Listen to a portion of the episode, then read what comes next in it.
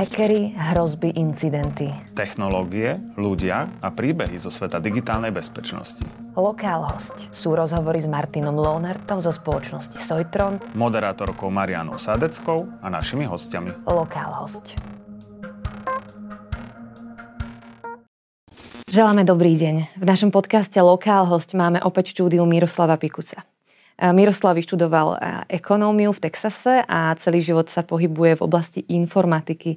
Napísal knihu Počítač v meste a dnes sa ho ideme pýtať, a v akom stave je cybersecurity rôznych organizácií na Slovensku dnes? Hej, um, hej, dobrý deň, ďakujem za pozvanie. Ahoj.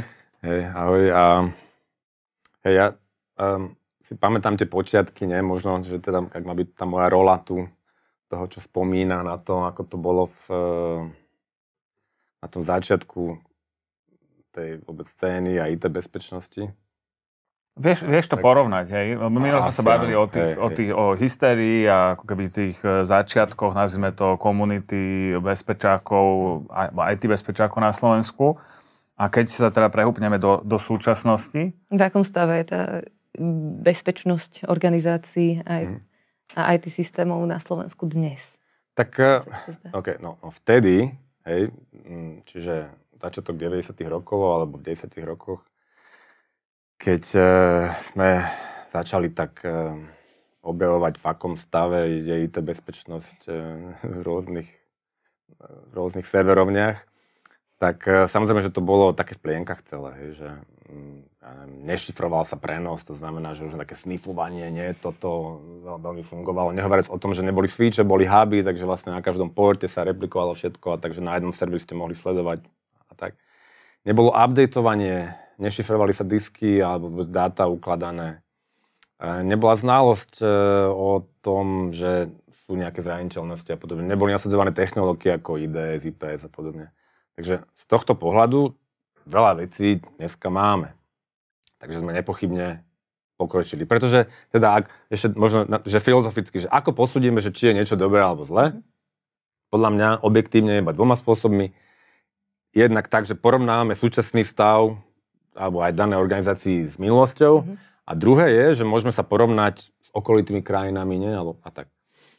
A to znamená, že keď sa pozrieme na to, že ako sa to zmenilo v čase, tak nepochybne tu nastal pokrok.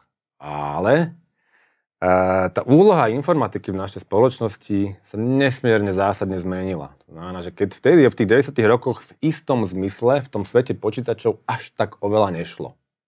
Tie počítače neboli úplne ani v podnikoch, v organizáciách mnohých, neboli nejakým zásadným. Boli tie prvé nasadzované informačné systémy boli čo ekonomické, účtovné a tak. Ale teraz nám ovplyvňujú každodenný život. No dneska nám úplne riadia životy, presne tak. Hej. Dneska keby sme teraz vypli všetky počítače na Slovensku, tak akože prestane ísť strašne veľa. A asi by aj niektorí ľudia možno zomreli, alebo mm. tak, hej, že dneska to je tak, tak, tak závažné.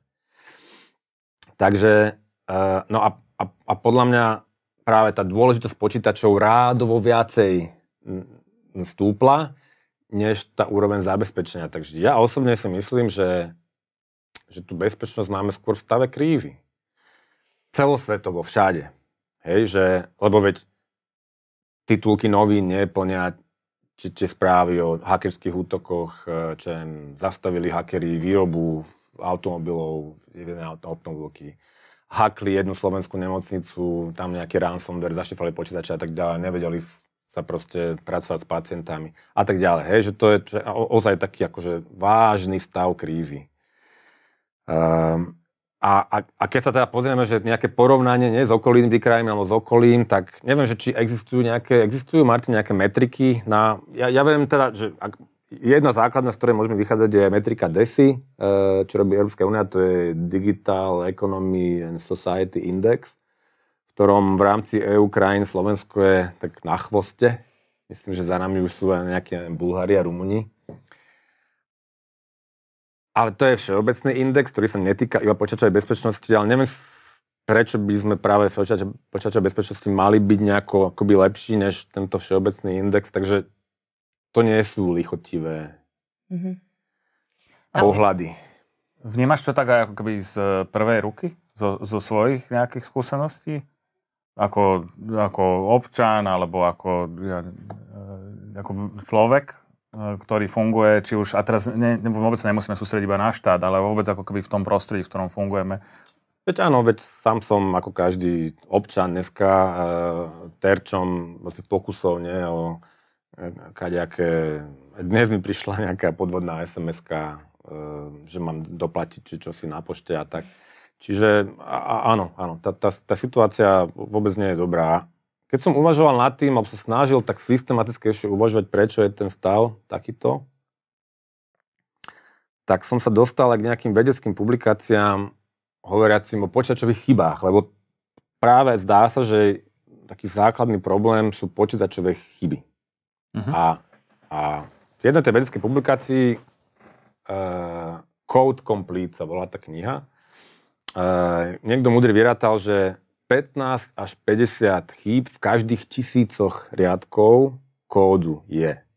Teraz, akože to možno nie je veľa, vzhľadom aj na to, že nie všetky chyby sú bezpečnostné chyby, ale keď si uvedomíme, že Windows má koľko? 80 miliónov no, riadkov? Veľa miliónov, hej.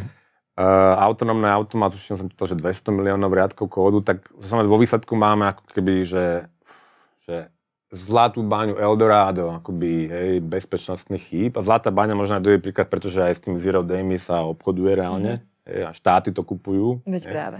Sme sa, sme, sa, sme sa dozvedeli. Tak, uh, tak toto je, to, toto je veľ, veľmi vážny problém, že máme ako keby že deravú informatiku, na ktorú sa nedá spolahnúť, ktorá nie je dobre zabezpečená a zároveň hrá neskutočne silnú rolu v našich životoch. Čiže veľký nepomer. To, to, čo sme ešte nespomenuli, je práve akoby pre mňa tá, tá informovanosť, alebo tá dostupnosť informácií, lebo keď si spomínal, že v 90. rokoch. Sa človek ako keby obskúrne dostával k nejakým informáciám a treba zhľadal manuály, ale, ale aj keď si sa chcel dozvedieť o tom, že či náhodou niekto objavil nejakú chybu, eh, tak eh, to bolo ako celkom zložité. A dneska práve dostupnosť ako informácií pre kohokoľvek je ako nekonečná.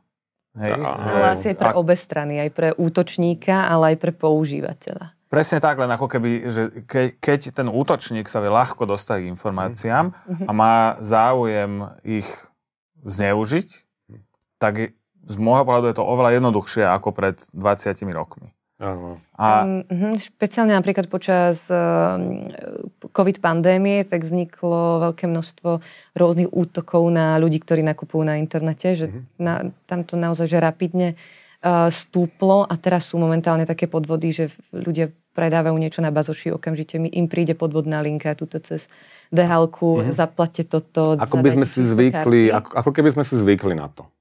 A že nie je to správne. No ja, taký príklad ma napadol, taká analogia. Ja teraz čítam knihu, e, že História chirurgie. Mm-hmm. A predstavte si, že existovalo veľmi dlhé obdobie chirurgie, kedy že boli aj veľmi zložité úkony, ale neexistovala anestézia, nebolo uspávanie. Čiže predstavte si, aké zásadné veci sa robili pri plnom vedomí pacientov, to je ako hrozné. Hej? A teraz ma, že moja myšlienka je, že, že o pár stoviek rokov, keď niekto napíše históriu informatiky, tak budú hovoriť, že predstavte si, bolo obdobie, napríklad v 21. storočí, že už sme mali veľmi pokročilú informatiku a nebola bezpečná. Že, že napríklad, že dáme, zoberte sa že GPS. Že no, to super fungovalo, satelity, všetko a auta, lode, čo lietadlá sa tým navigovali a nebolo to podpísané. No máme to chodilo nepodpísané, čiže hoci kto na tej frekvencii mohol vysielať no máme fejkový signál a no to lietadlo potom zabočilo, aj sa to udialo. A tu hovorím, ja, to, to, to, to, to možno presne takto ja uvažujem, lebo anestézia bola v roku 1849 vynájdená, hej, čiže, čiže by som mal najradšej tak nasadol do nejakého stroju času, zabehol tam do 1830 a hovoril, že prosím vás, neriešte tú chirurgiu, lebo to je strašné, teraz iba chvíľku počkajte a už bude, a už bude dobre. Mm-hmm. Tak tiež by som teraz ako keby čakám, že v budúcnosti niekto dobehne a hovorí, že prosím vás, nepoužívajte tie počítače, vôbec to nie je bezpečné. Počkajte ešte chvíľku, to sa vynájde, Veď už aj viete ako, lebo sú tu nejaké svetlo na konci tunelu, podľa mňa napríklad kryptológia, nešifrovanie a tak, že toto nás možno vyvedie odtiaľ. No, keď vznikla asymetrická kryptografia, tak to veľmi zajasali všetci, že toto a, No, a tak keď PGP, nie, prišlo, ja PGP. to som bol presne vtedy taký mladý študent, som si hovoril, že jo, aj toto nám všetko vyrieši. A, z Ameriky. a prečo dnes stále nie je, nie, že ako by sa to reálne nepoužíva, nikto ani maily sa nepodpisujú a tak, ja neviem. Ale je to vlastne zaujímavé, že aj ten uh, použi- OK, používanie PGPčka nebolo nikdy mainstream, že bolo to naozaj skôr z tých hackerských komunít a ľudia, ktorí si extrémne potrpeli na bezpečnosť, ale ten signál, ktorý má vlastne implementované dobré šifrovacie mm-hmm. nástroje, tak sa začal používať práve že veľmi užívateľsky bež, medzi bežnými ľuďmi. A práve vlastne ich k tomu doviedli aj rôzne kauzy politikov a tak ďalej. Hej, Zistili, hej. že tak to, toto asi je cesta von. Ja keď som uvažoval na to, že ako teda z toho dostaneme, určite šifrovanie hrá v tom akože veľkú rolu, to nám vie veľmi zásadne pomôcť. Veď môžeme podpisovať aj celé aplikácie, mm. nie? Nepríde iPhone, iOS ako taký dobrý príklad toho, ale veď aj sú, nie? Teraz je taká nová technológia čipov, procesorov, ktoré vedia iba podpísané aplikácie bežia tak, že to je, to je cesta von. V tomto ohľade podľa mňa bezpečnosť zase je dobre na tom. Mm-hmm. Dneska, keď ja svojej 67-ročnej máme dám do ruky, alebo ona si sama kúpi iPhone, tablet a tak, tak bez toho, aby čokoľvek spravila, má hneď šifrovaný disk, biometrické a tak. Hej. Je to úplne iná situácia, než keby som jej dal do ruky kedysi Windows 98 len tak, bez ničoho, tak dopadne oveľa horšie. Čiže v tomto akoby, sme, sme lepšie na tom. Bol som prekvapený, keď som prišiel na to, že existujú normálne vedecké postupy, ako písať programy bez chýb. Je napríklad som zistil, že existuje programovací jazyk Spark, tzv., v ktorom je napríklad napísané riadené letové prevádzky v e, Anglicku, ktoré je akože vedecky dokázateľné bez chýb bezpečnosti. Wow. Tak neviem, prečo potom nie je, neviem čo, Tesla v tom napísaná. Teda, v tom prečo v tom všetci nepíšu, hej? Áno. Asi to bude mať nejakú nevýhodu.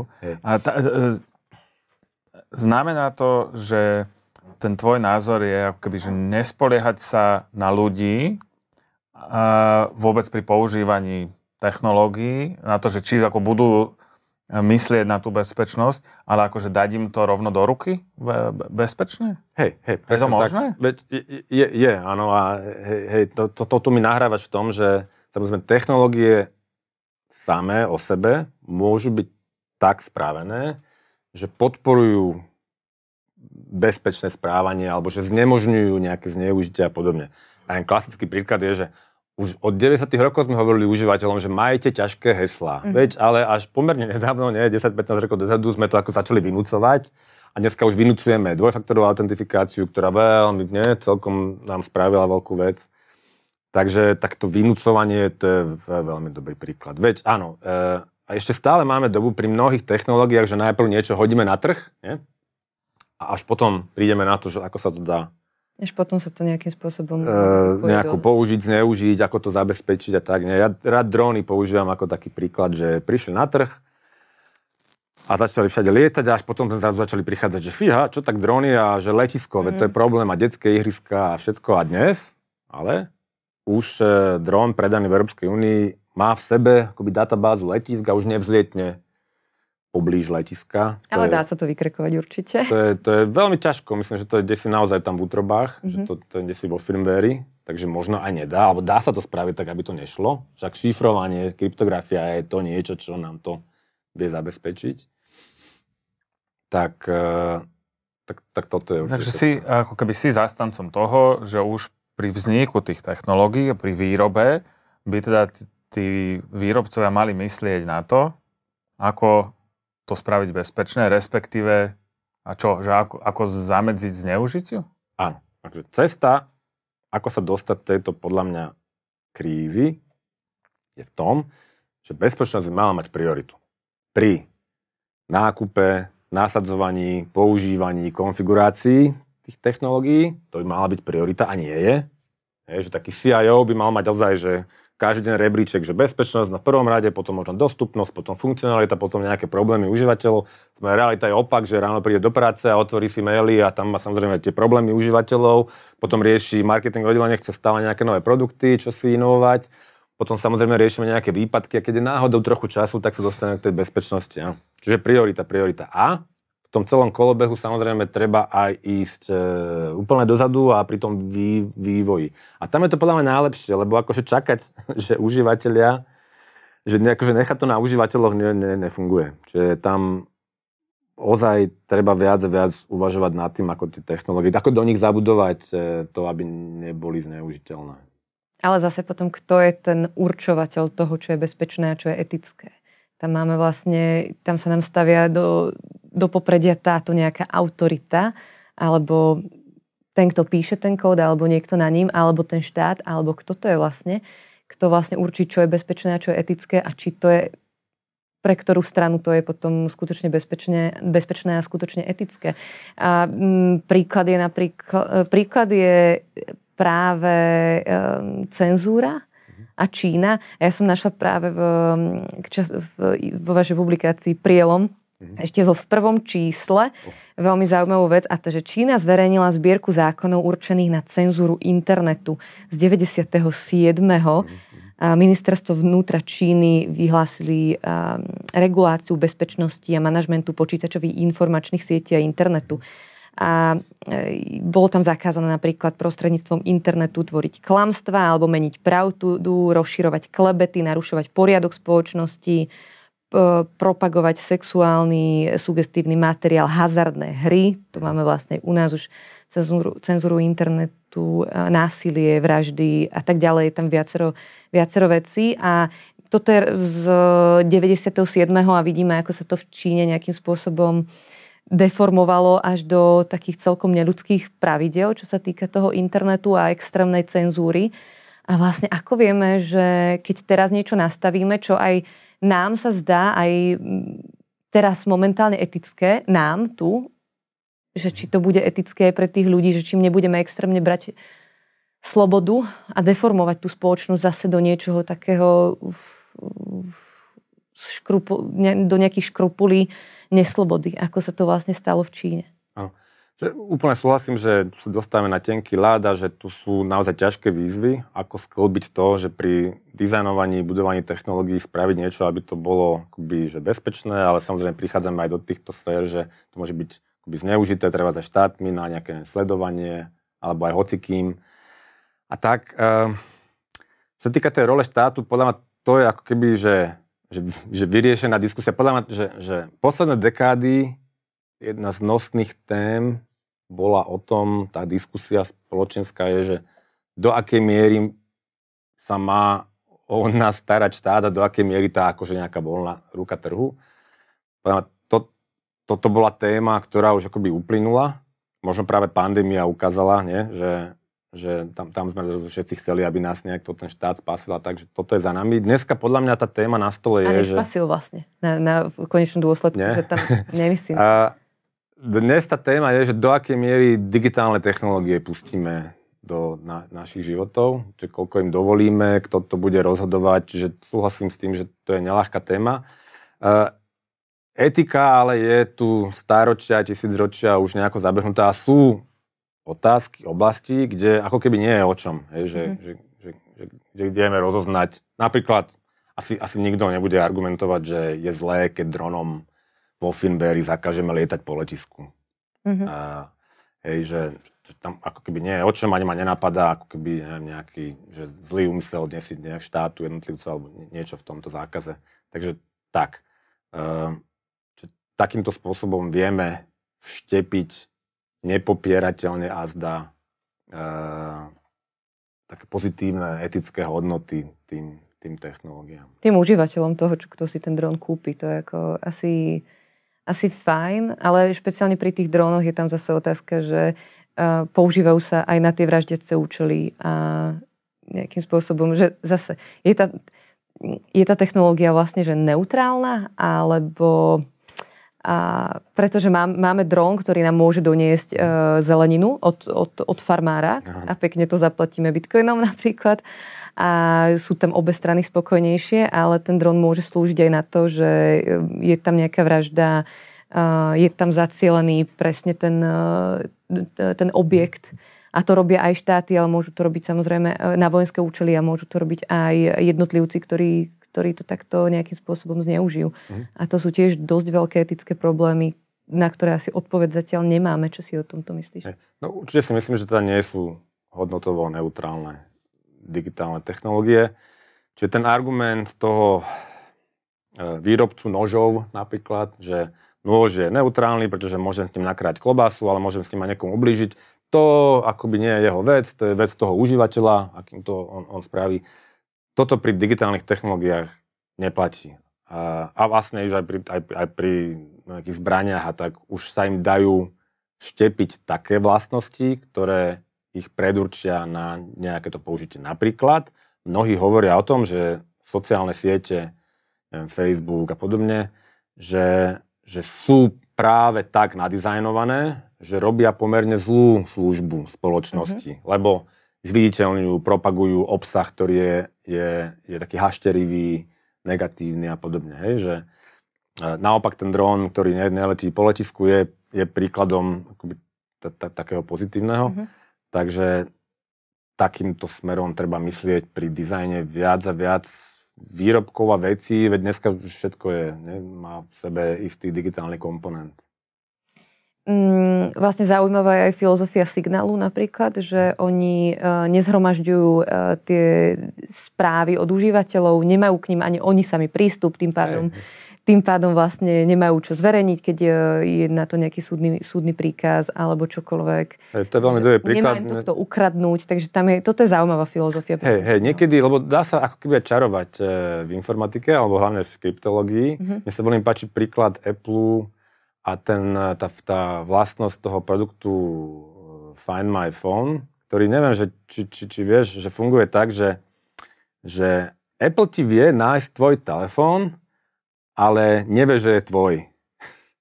Že tam je, to sú takoby, ne, také tie jednosmerné, Martin nám pomôže mhm. nejaké jednosmerné tie šifrovacie. V tom, v tom asymetrickom šifrovaní, Áno, hej, presne, že iba, iba ten, kto má v zásade privátny kľúč, mm-hmm. tak si vie odšifrovať tie hej. koordináty, ktoré ten telefón posiela. Ak, ak to áno, áno. Čiže, čiže Vlk City, ovca celá, áno. Nie? úplne per, perfektný príklad mm-hmm. toho, ako spraviť užitočnú službu a zároveň ochrániť súkromie toho používateľa. Ale ne, neplatil by Miro potom argument aj ten, že no dobre, ale v tomto prípade to ako Apple nevie zistiť, že keď sa, neviem, stratí dieťa a potrebujú ho tie autority nájsť nejakým spôsobom, tak vlastne nevedia im pomôcť? Že ne... Jasne. čo myslím? Áno, áno, áno. Hej, tak e, áno, áno, máš pravdu. Hej. Tuto sa rozhodli, že, a to má možno správne, že to súkromie užívateľov je, má návrh. Zároveň vieme, že, ja neviem, keď, e, že, že keď tu bola vražda novinára na Slovensku, tak e, práve sledovanie, možnosť sledovania tých digitálnych technológií, nie pohyb telefónu, kto komu volal a tak, mm-hmm. tie lokalizačné veci, odhaliť to, že kamery z tých nejakých cestných mít a podobne, tak to pomohlo odhaliť, takže tu vidíme jednoznačné plus zase. A keď sa ale vrátim k tej tvojej myšlienke, že uh, ne, nemusíme nechať iba na trh e, tú bezpečnosť by design, že, lebo to asi dneska do nejakej miery existuje, hej, že môžeš si vybrať produkt, e, ktorý je bezpečnejší ako nejaký iný. A, ale ak som správne pochopil, čo si vravel, je, že v niektorých prípadoch by asi bolo prospešné, keby sme vyžadovali od tých výrobcov, aby nepúšťali tie nebezpečné produkty na trh. Mm. Hej?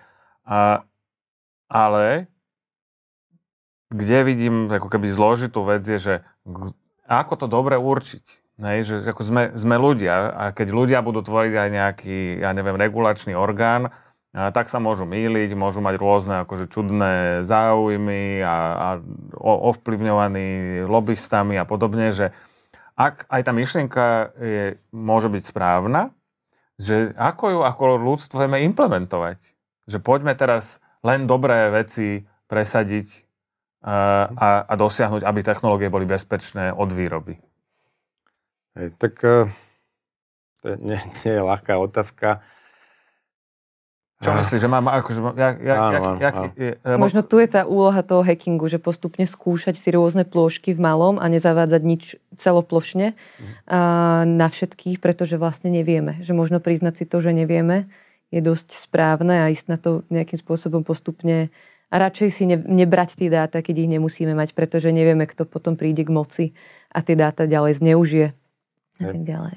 Ja iba tak neutrálne odpoviem, že oboje e, je, je funkčné, čiže aj nejaké vynútené regulácie od štátov, aj si nejaký dopyt trhu, tak e, vidím, napríklad ja osobne vnímam pozitívne ten dopad tej network Information Security iniciatívy a teraz bude nejaká dvojka z EU, ako by prinútila všetky členské štáty, aby aspoň tie organizácie, ktoré máte tzv. základné služby, robili nejaké e, opatrenia bezpečnostné. Takže to, to, to, to vnímam pozitívne. Týmto smerom, keď to pôjde ďalej, podľa mňa to je v poriadku, že niečo bude vynútené. A je dobré aj zase opäť tej osvete pokračovať tak, aby to trh chcel. Čiže napríklad, mne by sa páčilo, keď, ja neviem, dneska prídem do predajňa mám na tých výrobkoch niekde napísané, že to je bio kvalita a to niečo znamená, že tieto pomenovania, že bio alebo fair trade a podobne, tak si predstavujem, že raz prídem do predajňa a hneď vonku na dverách bude taká pečať, že, že tu je pečiatka, že, že digitálne technológie použité, takže napríklad rozpoznávanie tváre, neviem, pohyb e, ľudí po predania tak, prešla nejakým etickým, nejakým certifikátom ISO, čo si, hej, že, že, tie, že vaše údaje nebudú zneužité, že nie, nie je tam otlačok tváre a podobne. Že tie, tiež možno, a, a ľudia tak ako dneska vyhľadávajú špecificky, teraz ste bio, aj keď to nie je regulácia, všetko musí byť bio, ľudia to, mm-hmm. ten trh to chce, tak rovnako budú tie, aj tie komerčné firmy sa snažiť tak aplikovať digitálne technológie, aby neublížili. Uh-huh. A, ne... a bude to ich vlastne uh-huh. výhoda, výhoda na trhu. Áno, áno, presne. A ako je to práve s tou biometriou? Ako to môže škodiť? Alebo aké dáta vlastne um, teraz sa zbierajú a nie je to moc na škodu? A čo si o tejto téme myslíš ty? Pre, presne tak, tam ten potenciál na zneužitie biometrie je obrovský, zároveň je to veľmi užitočný nástroj, ktorý aj v tej bezpečnosti je, ale opäť aj treba ste smartfóny sú príkladom pozitívnym, hej, že aj mi funguje rozpoznanie tváre na tom telefóne, je to šikovné, rýchle, bezpečné. Zároveň tá firma, dá sa na pozadí, nie je údajne, teda tá tvár nie je uložená niekde na serveroch a podobne, nie je iba na tom koncom zariadenia tak. Takže opäť podľa mňa veľmi pozitívny príklad, že že, že Vox City, auta celá, mm-hmm. že mhm. to, to, to, to dobre. Uh, treba na to myslieť a toto môže byť možno aj niečo, čo my, Európania, vieme v tom celom možno lepšie, než tí Američania a Číňania v tomto globálnom boji je, že asi už nebude EÚ alebo Slovensko lídrom v umelej inteligencii alebo vo vývoji takýchto technológií, ale možno práve my, Európania, sme tí, ktorí citlivejšie vnímajú tieto etické otázky a ktorí môžu byť lídry v tom, ako dizajnovať a nasadzovať digitálne technológie, aby nerobili spoločnosti takéto neduhy. Ty si napísal aj knižku uh, Počítač v meste, tam sa venuješ aj, tiež aj tejto téme, uh, čo sa týka dizajnu uh, v rámci tej, tej etiky, pretože máme alebo pribúdajú smart cities alebo aspoň nejaké prvky zo smart cities. Hej. Tá, tá knižka je teda zameraná na takú úzku tému tých smart city technológií v mestách, čiže tie inteligentné koše, odpadkové a neviem, parkovacie miesta vybavené senzormi a inteligentné semafóry a podobne. A písal som to možno v dobách, ktoré, v dobe, ktorá už neplatí a to je to, že sme si neuvedomovali aj nejaké možné neduhy, týchto digitálnych alebo nejaké obmedzenia a kedy trošku tá celá oblasť e, trpela na taký ten marketingový hype, kde tí výrobcovia technológií tvrdili, že oh, všetko, čo vaše mesto potrebuje, aby bolo krásne, príjemné, čisté a kultúrne miesto na život, je tuto hrstka nejakých switchov, senzorov a tak. To je ako dávno? 2019 je kniha. Á, ok, no tak vtedy... 2019 bolo, bola aj konferencia Expo a tam práve bolo veľmi veľa tém práve na Smart Cities, bol to no. veľký boom to podľa mňa už dnes neplatí, že teda sme si uvedomili, že, že a to je aj také možno to kľúčové, čo som sa snažil tej knižky dať, je, že uh, informačné technológie majú nesmierny potenciál nám zlepšiť životy aj v mestách, ale sú drahé, komplikované, uh, nebezpečné, chybové, takže buďme opatrní pri ich výbere, nasadzovaní a konkrétne v mestách napríklad e, zvážme, keď sa nejaký problém dá vyriešiť akože nepočítačovo, hej, tak e, a obzvlášť u nás ešte podľa mňa sme vôbec nevyčerpali možnosti v urbanistike ako tých nepočítačových riešení, hej, čiže my nepotrebujeme možno úplne len e, smart odpadkové koše, ale že hociaké odpadkové koše. A, v správnych mestách. Hej. Áno, čiže, alebo aj teda vízia je, že, že budeme mať nanoroboty, ktoré budú zbierať špaky e, na chodníku E, možno všetko, čo potrebujeme, je, aby proste ľudia nehádzali špaky, čiže na nejaké vzdelávanie na školách, alebo tak, hej. E, alebo... Alebo on tie popolníky na, na ulici. Prípadne. Alebo aby, keď, keď, keď, keď spravíme na školách, že deti budú musieť ako v rámci brigády zbierať špaky, keď die, dieťa, to mám osvedčené, že hodinu v živote zbiera špaky, to už nikdy potom nezahodí, alebo teda nejaký odpadok, alebo tak. Takže toto je taká netechnická cesta. Takže tak, tak o tomto A ty si študoval ekonómiu uh-huh. a e, práve Bitcoin je také prepojenie informatiky, kryptografie uh-huh. um, a ekonómie. Uh, ako si spriateľný práve s týmito novými uh, kryptomenovými projektmi? Tak e, sú tu a nepochybne už raz a navždy bude, budú tie digitálne peniaze mať rolu dôležitú v spoločnosti.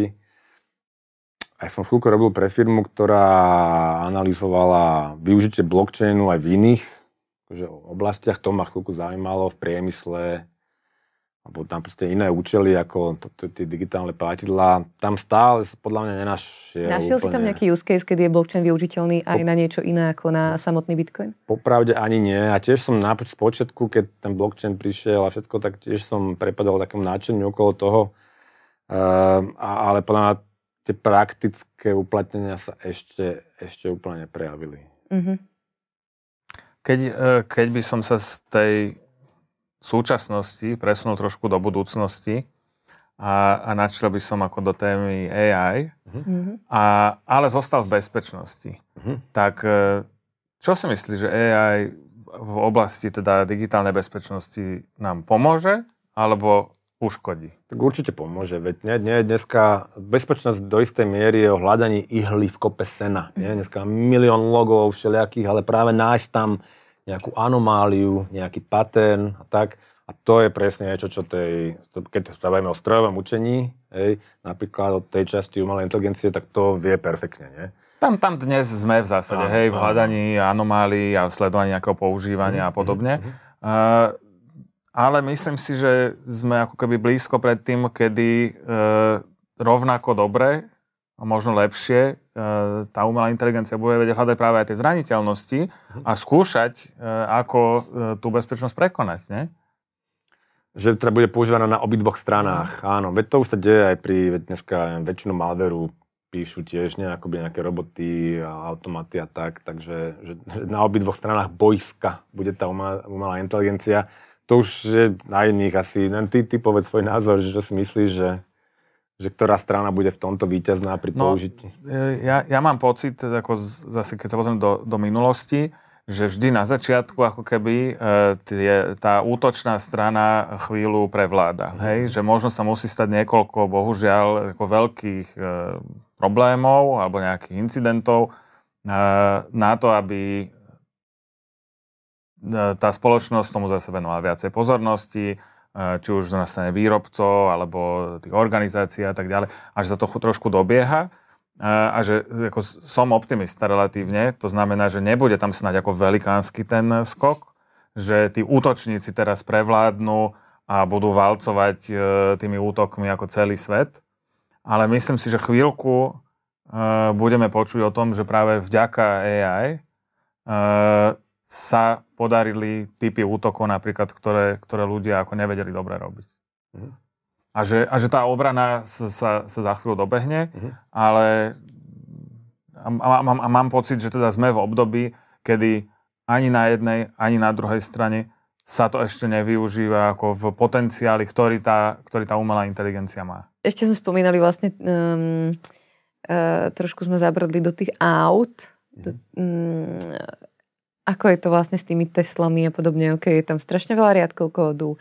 Sú nejako tiež nadizajnované, aby um, majú veľa dát, snažia sa nezabiť, uh, nezabiť ľudí, ani, ani vodiča, ani ľudí okolo. A čo si vlastne myslíš ešte o tejto, o tejto problematike? Vlastne ako, ako to vidíš momentálne, v akom stave to je? Pretože bol uh, aj ten prípad na, na Zochovej, kedy vlastne to riadenie bolo bolo nejakým spôsobom um, nezvládnuté a zabilo to niekoľko ľudí, takže Hej. ako by sa takýmto veciam dalo predísť, alebo či už máme Jasne. vlastne. Tak auta sú dobrým príkladom toho, že takéto klas, klasické nejaká technológia, ktorá nefungovala nejako počítačovo, tak zrazu do nej akoby tie počítače vliezli a tým pádom teraz tá, tie auta že, že múdre. A, ale sú, už... Sú auta teda neutrálne? E, e, eticky e, neutrálne? Tak Určite nie. Že auta sú dnes e, veľmi múdre. E, veď sa hovorí, že už máme na obzore akože plne autonómne auto, i keď zároveň už, keď boli tie predpoklady, nie, že to už čo chvíľa sa zjaví, už vieme dnes, že to ešte potrvá. A jeden z tých dôvodov je podľa mňa určite bezpečnosť. Uh-huh. Hej, veď e, dnes máme takmer autonómne jazdiace Tesly, ktoré zase sú videá, ako čínsky hakeri si z toho spravia moje najobľúbenejšie ako vianočný stromček, že to tak bliká, otvára, to na diaľku vedia proste celé nejako brzdiť a otvárať tomu dvere a tak.